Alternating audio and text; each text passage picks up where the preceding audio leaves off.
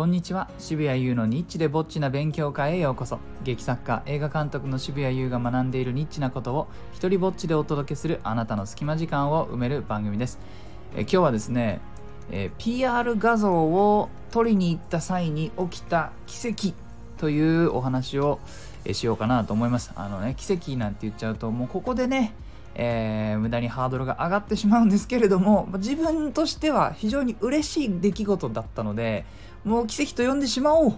奇跡と呼ぶところからこの話を始めます。あの先ほど、まあ、まさにねさっき起きたばっかりのことなんで気持ちがホットなうちに語りたいんですけどね。それなのでちょっと前回更新したばっかりなのに、まあ、こんなねいつもと違う時間に更新してるんですけれどもあの先ほど新宿のあの紀ノ国屋本屋さんですね。の本店に、えー行ったんです、え妻と一緒にね。あのーそこに戯曲コーナーがあって。で僕あの最近戯曲集を出したばっかりなのでそこに置いてあるかなっていうのを妻と2人で見に行こうよと。言ってで見に行ったんです。で新宿にはちょっとたまたま知り合いのあの俳優さんが舞台に出てたんでそれを見て、まあその足でちょっと歩けばねあの紀ノ国屋本店に行けたんで、まあ、行ってきました。そしたらねあのあったんですよ。でねあったことが奇跡というわけじゃないです。この後に起きることなんですけども。であのかれこれこの今年2冊出したりしましてですね。僕トータル今あの戯曲関連その演劇関連の本が3冊あるんです。なんと3冊全部、えー置いてあって。3冊全部あることもこの奇跡の部分ではないんですけどね。いや嬉しいでしょでもさ大抵その本ってのは出てでしばらくしたらその在庫がなくなったら次入れてくれなくなったりするわけですね。特に戯曲なんてなかなかね皆さん買ったことないでしょ戯曲さ自分の本棚見てくださいよ。ないでしょ本棚の端に戯曲集とか。なかなかないと思います。もうなんか演劇やってる人とか大好きな人とか俳優さんとかじゃない限り買わんと思うんですよね。という本があのまだね僕の出したものが全部そこに置いてあるという非常に嬉しい、えーことがありましてそのね写真を撮りたくて、まあ、その写真を撮るために行ったんです。あったら写真撮ってそれをまあツイッターに上げたりしてね、まあ、皆さんここにあるからよかったら買いに行ってくださいね的な写真を、まあ、撮りに2人で行ったんですね。それで、あのももちろん3冊全部置いてあることとか新しく出たね戯曲集があることでこうキャッキャワイワイ2人でこう喜んでてわあこんなに置いてくれて嬉しいねとかねすごい見やすい高い位置に置いてあっておおこの目線の高さにあるなっていうのもちょっと嬉しかったりそれとかさ隣にあのねもうそれこそもうベテランの劇作家さんケラリーノ・サンドロビッチさんとか右側にはケラリーノ・サンドロビッチ左側には岩松亮その隣にはあの井上久志というこの並びの中に、えーいました。私。渋谷優いました、まあ、だから左から言っていくそうですね。井上久志岩松亮そして「い」じゃないのに渋谷優があって。そしてどういう並びかわかんないですけどその隣にケラリーノ・サンドロビッチがあったという。こういう流れの中にいたんですね。ふふふふひひひひ嬉しいね。えー、でねそんなわけでじゃあせこれその画像をさ妻に撮ってもらってたわけです。まあねあのー妻は本当にいろんな才能がありましてね僕の劇とかプロデュースとかすごくあの上手なんですけれどもただ写真に関してはですね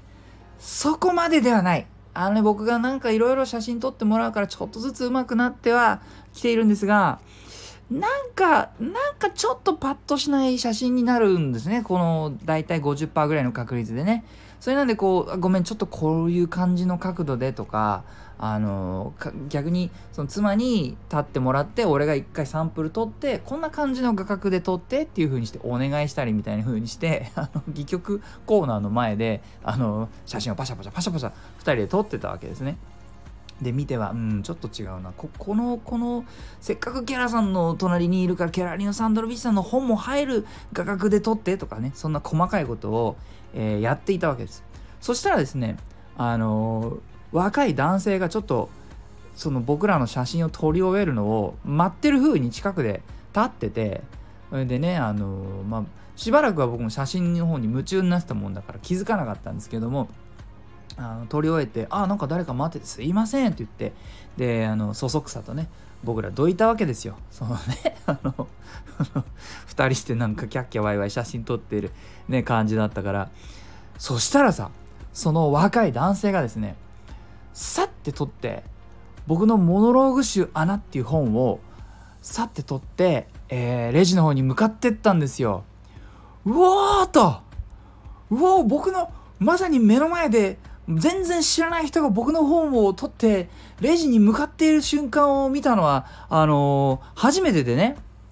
僕の覚えてる限りではやっぱり手売りする会場でねもちろん知らない人に買ってもらうってことはあのー、ありましたけどこうやって本屋さんに行ってさそこにいてたまたまあの来た人が買うっていうのを目撃したのは初めてでうわーと。それでなんかもうちょっとこうその時のテンションの上がりようで声かけちゃった俺もう「ああの?」っつって ちょっとその 向こうの人も急に声をかけられて、えー、驚いてたんですけども、まあ、すぐにね、えー、決して怪しいものじゃないっていうのをすぐにこう伝えたかったんで「あのそれそれあの買われるんですか?」って聞いて「えはい」ってあの、あの、書いたものです。僕書いたものですって証拠見せようと思って、その、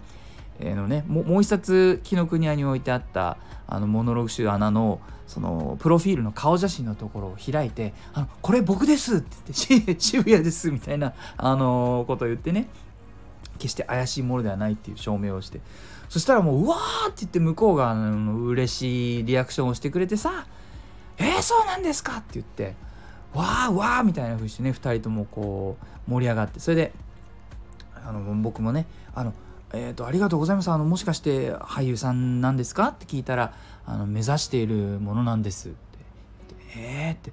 あのどこでこの本のことを知ったんですか？って聞いたらあの僕のその先生が師匠がこの本をあの進めてこれを買えっていうふうに、言ったんで、えー、今いくつか取り組んでるんですっていうふうに言ってくださっていやー嬉しくてね。それでねその誰か僕の知ってるね演技指導者かなと思ったんでそのじゃ師匠ってお師匠さんってよかったらあのお名前教えてくださいますかって聞いたら僕のねあの知らない人だったんですよね。でねこれこれは嬉しいですね。あの3年半になりますかねこの本出してから。それでいろんなところでこう手売りしてね最初は本当にま、何度もねこの話僕出しますけれども本当にキャリーカートにですねあの15冊とか20冊とか詰めて映画祭とか行ったりあのね公演の終わりで売ったりアフタートークちょっとやらせてくださいってお願いして、まあ、そこで売ったりとかっていうねそれこそ、まあ、あの演歌歌手のような営業活動を、えー、ずっとやってたんですよ最初の頃は1年とか1年半とかね。でその後ちょっとずつこう声優スタジオとか俳優育成とかそういったところでね使われるようになってあの最近は本当に僕の知らないところで使われてるっていうのはまあなんとなくそのうっすら知ってはいたんですけどもこうやってね目の前で全くその知らない人がその師匠さんのこともさ僕全然知らなくてそれでこう使われてるんだっていうのがねもうとそういう話に遭遇することができたもんで嬉しくてね、えー、でまたその人も「あのよかったら一緒に写真を撮ってください」なんて言われてこうね「ってすごい気分良くなってで妻に写真撮ってもらってね。それであの「頑張ってください」って言ってそのね俳優さんの俳優の卵なのかな？のお名前を聞いて、えー、でねあのツイッターで調べたり、えー、してるんですけれどもそのものをこう作って、え売り出してる時っていうのは最初はどうしたってこう知り合いにね広めていくじゃないですか。でそれを first de- first degree って言いますよね。で、えー、そこから先 second degree third degree って言ってその僕があの伝えた人がその知り合いに伝える。ってなるとまだ僕は知ってる人だったりするんですけどその先の third degree とかまで行ってくるといよいよ僕の本当に知らない人たちになってきます。でそのサードディグリーあたりまでいくとものっていうのもあのすごく広がるっていうふうに言われていて、えー、それをね目の当たりにすることができたなと僕にとっては非常に、えー、奇跡のような出来事だったのでこのようにして急にね番外編を、えー、録音させていただきました。てなわけでねあのよかったらこの本手に取ってほしいなと思います発売から3年以上経っても紀ノ国屋に置いてある日本初の一人芝居モノローグ、えー、一人芝居集モノローグ集アナ。えー、紀ノ国は遠いなーという方は Amazon にもあります、えー、第2弾となるモノローグ集狭間は Amazon の戯曲ランキングで1位を獲得しこちらも売れていますので、えー、それとねどっちの本も使用許可とか上演料は不要です。ではでは渋谷優でした。